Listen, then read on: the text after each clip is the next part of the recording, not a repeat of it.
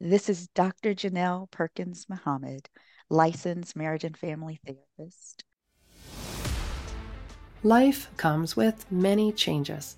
Some are expected, some are unexpected, some positive, some challenging. But you don't have to navigate them alone. There are people who care and want to help. You're in the right place because I'm here to connect you with them. What is your next step? Making choices that involve change can be difficult. Where can you find the resources who have answers for your questions?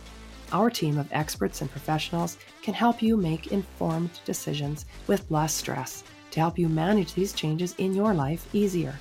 You'll also meet people just like you who share their stories to encourage you not to give up. Hi, I'm Dina Court, an author, blogger, publisher, and empowerment coach. Thank you for joining me today on the Life Changes Channel podcast, where we'll cover topics around life changes that you might be facing in your career and education, health, finances, relationships, parenting, aging, real estate, lifestyle, loss, and personal growth. This show started out as a Divorce Magazine Canada podcast, but so much of the content could also apply even if you aren't dealing with a divorce or separation. So now, it's Life Changes channel. There will still be lots of information to support you or someone you care about who is dealing with divorce or separation. I encourage you to go back and meet all the incredible guests in the earlier episodes. There is so much gold there. And hey, did you know we have a YouTube channel, a new Life Changes channel, and free magazines with articles from our team available across much of Alberta, as well as on our website, lifechangesmag.com. We also hold online divorce resource groups that are free to attend and everyone is welcome. Check out the links in the show notes and be sure to join us. We love bringing experts to you. Please refer to our terms of service available on our website, lifechangesmag.com, and stay tuned at the end for the legal language. Ready? Here we go. I have the loveliest guest on today. This woman is so beautiful on the inside and out, and what she has to share is very encouraging. As far as building relationships and intimacy in those relationships. And it's very interesting where she says we should start with that. It's maybe not what you think. Dr. Jeannelle Perkins Muhammad is with me today, and you are just going to love her. Let's meet her now. Welcome, Dr. Jeannelle. I have been so looking forward to talking to you, and I'm quite fascinated to hear more from your background, your experience as a therapist. And your book is really an amazing tool that you have built for people as well. So, we are going to talk about a lot of that. But first, please tell us about yourself and how did you become a therapist? What led you to that line of work? We're just so excited to have you. Welcome. Well, thank you. Thank you for having me. I um, have to say that I didn't know that I was going to be in this line of work. It um, was kind of thrust upon me, and I gravitated toward it. I was like, okay, let's make it happen. But I think what really happened for me was early on in my life, my parents were ministers. And so they were the marriage excellence ministers and the finance ministers in our church. And I used to watch people come and go for counseling over and over and over again. Same people sometimes, same couples, because it wasn't just couples all the time, it was individuals, especially when you're talking about finances. And I would think to myself, as a fly on the wall, why didn't they get that? Like, that makes sense. Um, and I wasn't listening in as much as it is that I knew what my parents were saying because um, not only were they ministers, but they were organization development specialists. And so we flip charted through life. Every time there was a decision to be made, there was a flip chart to be oh, had. No. so I grew up understanding the ladder of inference and um, understanding what you're feeling and where you're feeling it in your body and all of these questions, but I wasn't thinking about it from the perspective that it was anything different. I just figured it was what everybody did in their lives. What I realized though is from a ministry perspective, the spiritual space, that core beliefs and values, that system that we grow up in, sometimes hinders us from making practical decisions. And so, whether we're tree huggers or got to put our feet in the dirt kind of people, or laying prostrate on an altar before God, asking Him to remove whatever burden exists, we don't always get up from that space and think, now what do I do next? And what are those steps? And where are the resources? And how do I manage this life that's before me? And when you're doing that as a couple, it becomes even more challenging because you're talking about more than one person who has to be on the same page. It does add so, some complexity, yes. It does. So I went back to school and said, okay, um, I was a business communications major prior in my undergrad. And I said, well, I want to figure out how we do this better, particularly in my community, um, because we have in the US the highest divorce rate in the country as a whole. We have the highest divorce rate in the Southeast. We have the highest divorce rate in South Carolina, where I live. And we have the highest divorce rate across religion. So when you talk about the Black church, we have the highest divorce rate. Now, there are many things that go into that that I talk about in the book, right? Um, and yet, we don't have a lot of therapists that look like me to help us parse, pull apart, figure out what we need to be doing differently in order to make that transition. So that's why I went back to school um, and got my master's in marriage and family therapy, and then decided I was going to get my PhD because we also, as an African American community, and I realize we're not a monolith, so I'm not saying everyone, but often we are only listening to those individuals who are doctors or reverends or bishops or because again there's that spiritual component um, and we have uh, some level of belief that if you went to school long enough then you must know how to help me. And so i said okay i'm going to get my doctorate and not only am i going to do this from a counseling perspective, but also from an education and a supervision perspective, because I need to teach other counselors how to be culturally competent and how to help us because there's literally 1 to 3% depending on where you are of African American therapists in oh the my whole country. Oh my goodness, that is very surprising. I had no idea. And yeah. yet the rate of divorce and that's mm. divorce and what about all the struggles leading up to that exactly um not to mention you know i do family therapy so not to mention the fact that there's so much trauma that's experienced that is intergenerational trauma right that has come all the way through from slavery and we don't always think about how that impacts the mental health of the individual before we even get to the couple.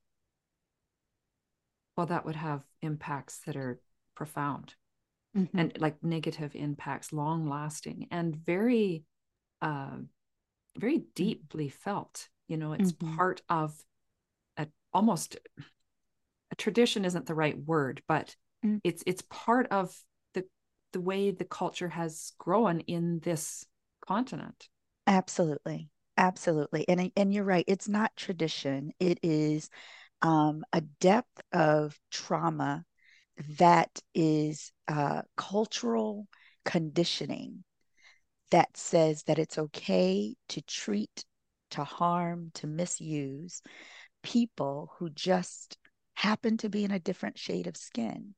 So it's not just the African American community, it's a BIPOC, you know, it's Black, Indigenous, and people of color. And we're experiencing uh, trauma, either vicariously or directly, that most people around us are not. And as a result, the levels of anxiety and depression that we experience, the numbers in personality disorders that are increasing, the levels of suicide that exist are just tremendous. And we know that the disparities in healthcare, when we think about it, we usually are thinking from a physical component, physical health, but the mental health component is similar. It's devastating. Mm-hmm. And, and but there are ways to there are ways to get to to help that, right? And so you're doing your part. I'm trying with everything in me to do my part. And that's what this book is really about. Into Me See, Mastering Black Intimacy for the Relationship You've Always Wanted, is about asking yourself those questions. What is it that I would like to see in my relationships? How would I like to function in my relationships? Who am I in relationships? So I think of relationships as every encounter, every engagement, every experience you have with another person is a relationship. So if you do well in your platonic relationships, by the time you get to the romantic ones, shoot, be good to go. Yeah. But we got to do well in the think, platonic ones first. Think, yes. and we have a lot to learn in that area as well. Mm-hmm. And I have to say, I haven't read the entire book, but mm-hmm there is so much value there for anyone. And I know that you have written this very much with the Black community in mind. And, mm-hmm. you know, that is the focus of this. And you do talk to some of those cultural mm-hmm. experiences mm-hmm. that they mm-hmm. maybe haven't thought of in that perspective. And so I, I can really appreciate that. And especially now that you've uh, created some context around that. But there is so much value for anyone. So, any mm-hmm. of my listeners, make yeah. sure to check this out it's and it's not a massive book it's very usable and like i was saying to you just before we started recording dr jeannelle i found that i was intrigued and why i haven't read the whole book is because i've been looking at the table of contents and went oh i'm mm-hmm. curious about this and i flipped to mm-hmm. that area and back to another area and i was pleased to hear that that that was an intention that mm-hmm. that you had when you built this book is that it Absolutely. could be a a way of a reference too. You mm-hmm. can go back mm-hmm. and, and reference different things. So mm-hmm. I, am really pleased. Please continue. Tell us more about about the book yeah. and the work that you do. Well, I think that what's important about that aspect of the book is that um, it's two two populations in particular that I was speaking to, and the first one, of course, being the Black community and being able to say, hey, there's some challenges that we're having. And guess what? A lot of people are having them. So I pulled apart a number of clients who are experiencing different levels and who of, of difficulty and who have been together for you know 30 years versus two years versus you know 15 in between type of situations and um, really did dig at what are the cultural components of this that make it more challenging for the relationships to flourish? And then how do you begin to learn something new so that you now can be more intentional about finding ways to enrich and maintain what is working well, and then to change those things that need to be changed so that you can begin the process of renewing relationship. Um, and some of that means digging back into the history of those individuals and finding out how they came to know and how they came to understand and believe, um, because we all got our systems of belief from some place, right? We didn't just kind of stumble upon them. So the other population was my colleagues and my peers to say, hey, you guys, there's this other perspective that's going on. And one of the reasons that we have so much misdiagnoses in terms of the Black community is that you're not considering what the culture is doing in terms of mental health. So now let's take a deep dive. So, those three or four chapters that are specific to the African American community are really for everyone. Because if we all suddenly realize that by saying something like, I'm colorblind, you really are impacting an African American person or a person of color by saying you not you do not exist. I don't even see you or that you're How not can, unique in your struggles or your culture. Or you're not unique at all. And everyone has some attribute that is mm-hmm. unique, right? Mm-hmm. But the first thing you see when I walk through the door is my color. Let's not deny that that's true. Yeah. Yeah. I once had someone tell me they didn't recognize that I was African American when they first met me. They knew that I was smart. And I said, when I walked through the door, I had not yet opened my mouth How could you determine that? And they said, Well, I just figured that based on the way you were dressed, you had to be a smart person. So I did not even think to myself that you were African American. That's not true. no.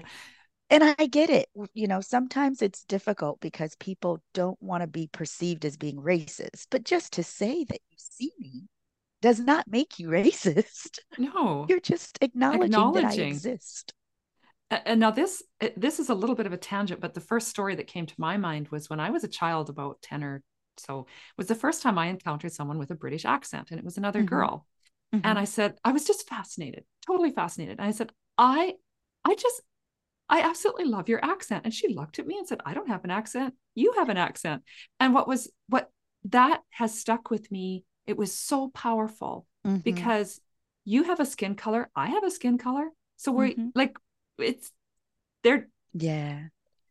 just see acknowledge you're not uh, you're not insulting someone no. by acknowledging that you have that a, you see them. you see them.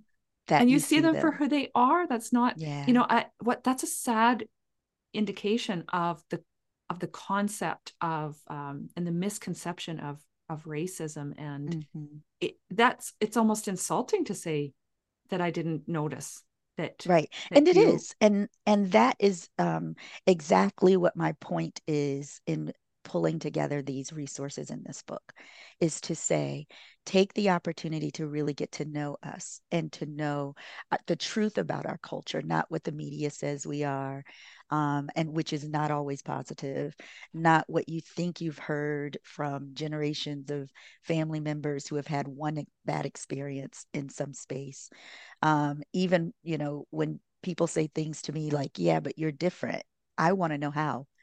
Um, because I I am of the same culture. I may not have experienced everything that my brothers and sisters have.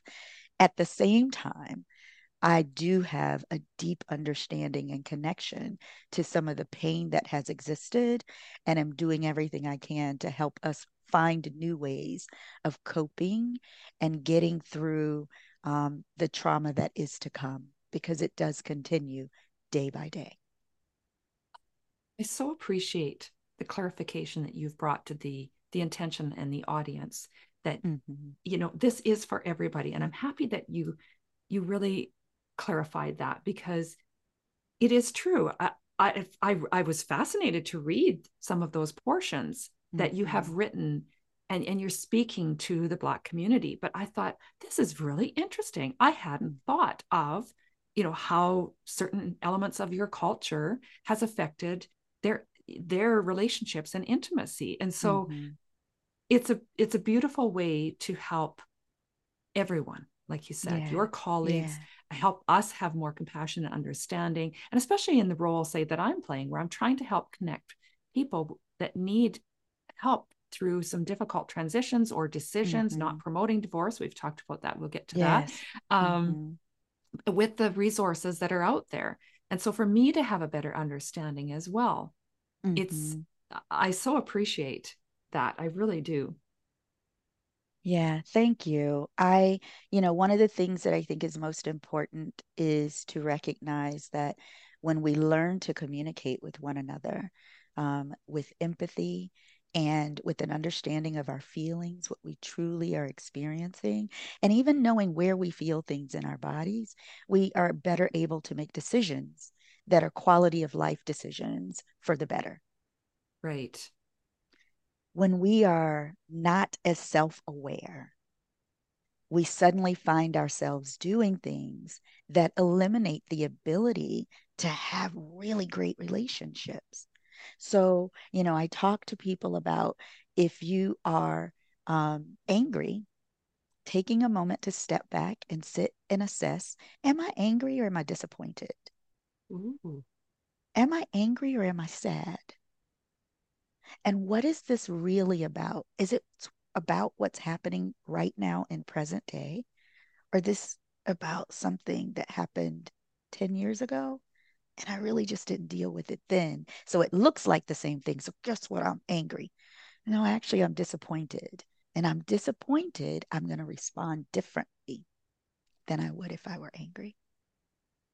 And do you find that when you work with people in in your therapy practice and you have them have them try using that method of dealing with anger or dealing with uh, you know like a feeling a, a strong a strong feeling mm-hmm. with practice does it become a quicker go to as a, to your responses or reactions and, and you'll you'll pause you'll catch yourself and pause before having that really strong mm-hmm. lashing out say mm-hmm. absolutely and initially it's very difficult for them because mm-hmm.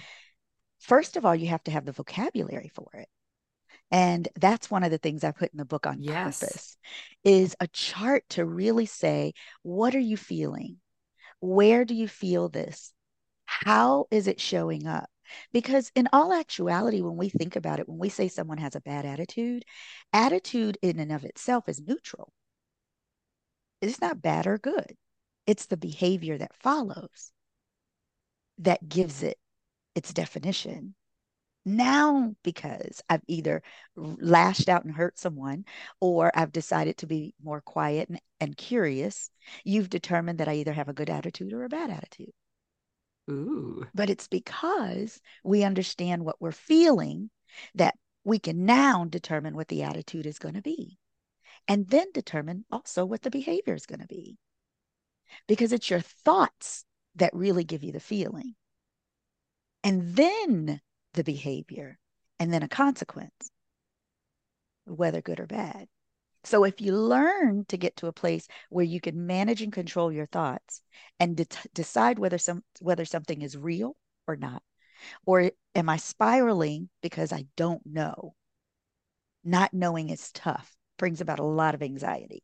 So am I spiraling because I don't know? And now I'm feeling anxiety. And now before I know it, okay, I'm irritable. And now I'm going to scream I'm just going to say, you get on my nerves. And I may even use a curse word, right? So now I've cursed at my partner and he has decided he's not talking to me, he's shutting down. So we're all in the spiral. Whereas if I thought for a moment, hmm, does he really mean to tell me I look fat? No, that's not what he's saying. What he's saying is he doesn't particularly like this dress. And you know what? I want him to like what I wear. So I'm going to choose to feel that he has my best interest at heart. And I'm going to go ahead and make a change. I change the dress. I, that's the behavior. I go down and he says, Ooh, baby, you look good. Whole different outcome than uh, the first scenario. Not only is he talking to you, but you might be having a little extra something, something yeah, too. Something, something before you ever take out, out for dinner. Um, that is really fascinating. I have heard this before, and you mentioned that chart in the mm-hmm. book, and I mm-hmm. saw it. And I have heard the theory of how we only use maybe four or five words to describe our feelings and emotions, mm-hmm. and we mm-hmm. and we get kind of hung up on just trying to define what we're feeling, if we even pause to explore that um, with those few words. But there's a mm-hmm. massive vocabulary of and, and you you have a beautiful example of that in the book of mm-hmm. how we can mm-hmm. maybe better define what we're feeling and as we grow our vocabulary and mm-hmm. learn to pause it is going to change our relationships and again Absolutely. these can be with siblings family co-workers mm-hmm. friends mm-hmm. as well as you know our significant others Absolutely. And you know, skill. it's interesting that you bring that up because we're only born with six emotions. Think about that for a minute. We're born with only six. So that means someone has to teach us the others. So if someone taught you that angry looked more subdued, right? And you showed up and they said, well, and you said, I'm angry. That you you don't look angry? Well, I am. I am really pissed off right now. I never thought of that. It's true and there's someone had reasons. to teach you what anger looked like right yeah. and so that's why couples often have such difficulty connecting with one another when they get in those spaces that are um, challenging and they're miscommunicating and so forth because they're looking going you're not getting angry about you know this man and you should be protecting me from so and so and show me the anger and he's like but i am and i'm going to tell him off And he goes and uses some long soliloquy to tell this, and you want him to punch him. yeah, we I'm, do that to one another. I'm actually blessed uh, with my partner who's so calm and I know like there's gotta there's times he's gotta be upset about things and it's mm-hmm. kind of like that he's he's just a even keeled uh, yeah. guy and it really helps it helps me because I came from many many like over 30 years from an, of mm-hmm. abusive situation where I had to keep that anger quiet or keep it mm. low and I'm now in a place where when there is a trigger I I can blow up it's pretty rare but I know I'm safe to do so. Mm-hmm. And he mm-hmm. absorbs that, which I don't know that that's not fair because it's it's kind of bringing some some baggage right from mm-hmm. from the past but yes we have different ways of of showing that and i mm. i still find that um i don't always take that pause i might create some story in my head mm-hmm and just run with it mm-hmm. and it, it, might be whatever you know you're you're insulted or you're mm-hmm. it's not mm-hmm. always negative either but it is interesting that we yeah. can practice that and we can become better much better at it absolutely and, and it does create those safe spaces then mm-hmm. Yeah, safe spaces are so important too. And it's not just, again, I go back to, you know, every relationship you have. It, it's not just with a spouse or a partner. It really is a matter of being able to say to friends, even or family members, I need a safe space to speak right now. Do you have space for me to, whatever it is that you want to call it? Um, and allow them the opportunity to say yes or no, because it could be that at that moment they cannot absorb another thing and you might have to self soothe. You might actually have to regulate your own emotions. You might actually have to do some internal work so that you can focus and not allow the external to make you angry or to make you overly happy about something that happened to someone else. Right? Do you have any quick little tools that you could just suggest for people around the self soothing, self regulating? Oh, well, what I think the, the biggest few things that would. Yeah, the biggest and the first thing you'd need to do is to really stop for a moment and ask yourself, is this real? Mm-hmm. Is what I'm experiencing real or imagined, or have I made this up a bit? Have I concocted more to it than exists? And sometimes that can be very difficult. But when you're truly self aware, you know when you're adding to a story. You know when it's just no, the truth of the matter is this is a white piece of paper and it's sitting on the desk. That's all it is. Or they put that white piece of paper on that desk because they know that I don't like white paper. I like yellow paper. And they decided that they want and that happens. So the first thing is asking yourself, is this real or imagined? Did I add to it? Right. And then the next thing is, where do I feel this in my body? Because if you mm. feel it in your tummy, right? That's about your core being weak. You know, when we get a trainer, the first thing he says is you got to strengthen your core because without a strong core, a strong center, you can't even sit up straight. You can't pull yourself up off of the ground without help, right? right? So if you feel it in your center, that's about a weakness in your core. Something in your belief system in your core is happening. If you feel it in your chest, that's about the passion you have for a thing. So if that passion is being um, uh, neglected or if it's being dismissed, you're feeling it in your chest, and you can then put the fe- the name of the feeling with it. If you're feeling it in your throat, that's about being voiceless. I don't think I don't feel like I have a voice. So anything below the nose and the throat, right? If you're feeling it from the nose and above, that's all about the thinking center. I have difficulty making decisions and I cannot get out of this ruminating space. Where do I feel this? And then naming it. This is what I'm feeling in this space betrayal. Oof, I feel that in my throat. Okay. How am I going to find the voice to, to, to say that I feel betrayed? What are the words I can use? Because I can't continue to stay in the space where I'm silent.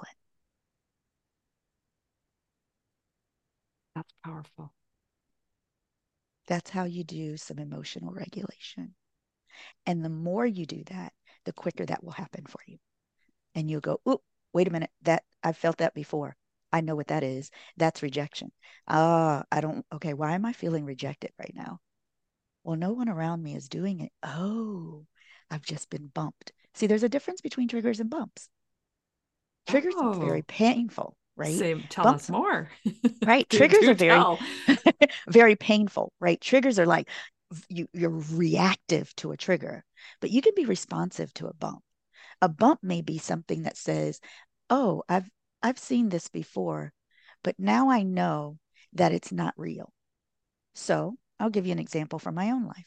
My partner and I have great communication, but that's because I work really hard at making sure that we do. We've only been seeing each other for a little over a year, right?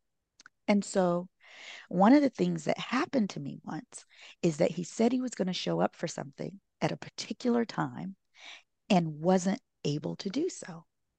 The immediate bump in my chest, the passion for me is I show up where I say I'm going to show up when I say I'm going to show up. The bump in my chest was, oh, he's not truthful. Not trigger, a bump because I immediately went, oh, wait a minute.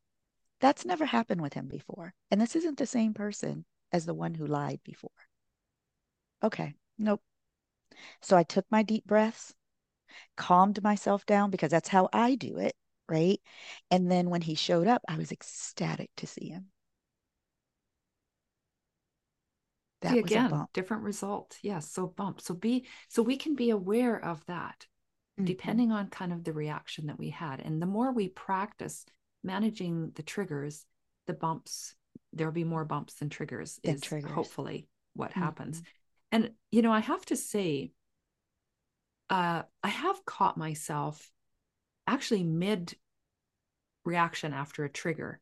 Mm-hmm. And you know it, it, it had a lot to do with this calmness that was receiving you know from my partner receiving this uh, reaction mm-hmm. and i did pause and go well no what i'm no that's not right i was trying you know i was acu- i was saying something i went well no that's not fair that's not mm-hmm. fair that's not right and i could mm-hmm. feel because he wasn't reacting mir- he wasn't mirroring the mm. the the size of my reaction. Mm-hmm. I think he was a little confused where it had come from, right? But mm-hmm. also that allowed for me to be more fair and to to begin that self-regulating. Yeah. And so we can sometimes, if we have that capacity to offer the space for someone, mm-hmm. we can help them work through that a bit. Sure, sure. Um, and then hopefully come to the place where you're able to work through it for yourself because you don't want to be codependent either. No. Right. You want to be in a space where you can work through that on your own.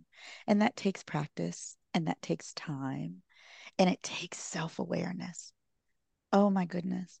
Understanding what you need in order to be full and whole and yourself calm.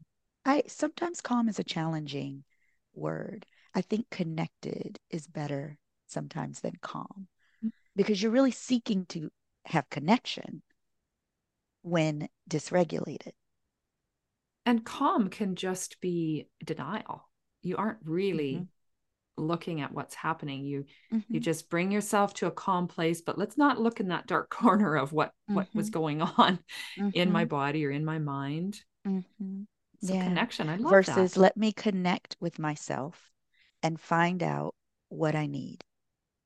Let me connect with my partner and figure out what we really mean, how we can be more intentional. And that naturally leads to healthier intimacy.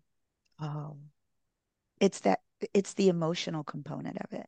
You know, when I talk about cognitive, emotional, spiritual, and then physical, that's not linear either. That is a circuitous route. You can bounce back and forth around, up and down, and inside of that all day and still find the space where there may be a little bit of conflict.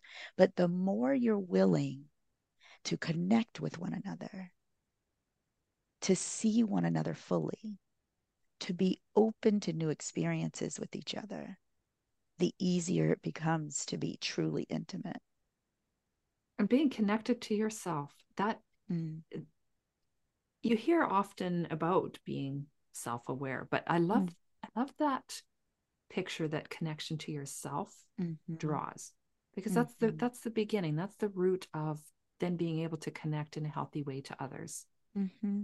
well into me see is really about first looking into me see?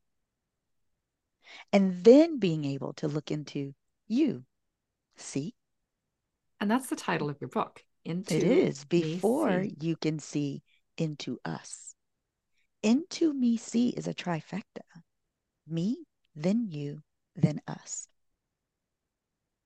Ah oh, it's beautiful i'm just it, you're you're fascinating lady and you can so clearly articulate these concepts and mm-hmm. and bring a new light uh, you know to them a, a, new way of seeing them and i, I just mm. find that really exciting and encouraging and and i think anybody listening as well will feel really inspired and intrigued to go out and practice some of this mm-hmm. and uh, and see where it goes because even just the story of the difference whether you're the man in that little scenario or the woman in that little scenario about the dress mm-hmm whew, wouldn't you just want to try that try that out in a different mm-hmm. way and approach things differently and that could relate to you know how dinner was made who handled the the children for bedtime whatever mm-hmm. it might mm-hmm. it's it can be applied anywhere mm-hmm. and just take that moment and think about the the reactions that you're feeling really yeah. amazing is there anything else that you would like to add as we call it. I, yeah. I could I could go on and on every chapter, I every know. every section of this. me book. too, me too. Um, I mean, you talk about you talk about attachment styles, mm-hmm. the love mm-hmm. languages. These are things mm-hmm. we hear about and are, you know, either fairly or vaguely familiar with. Mm. But I love that you've incorporated those into your teaching here and, and your guidance. Um, yeah, and I make so it much. practical to the clients that I was working with, right? Um, and so I each time that we were in session and they received new information, they were the ones responsible for going back and utilizing that. Right. And so when I talk about it, I'm not just saying, oh, here's what it is to have the love languages, and here's what it is to have um, the uh, attachment styles and what they mean, as much as it is, here's how they worked in this situation. Mm-hmm. And then you get this incredible opportunity to say, oh, I wonder how that might work if I were doing something different. So I think that the, the probably the last thing I would say um, at this particular time is we have a tendency, I think, on this continent to really think in terms of generational wealth. What are we going to leave to the people around us? And I truly believe that the greatest generational wealth that we can bestow is emotional and mental wellness.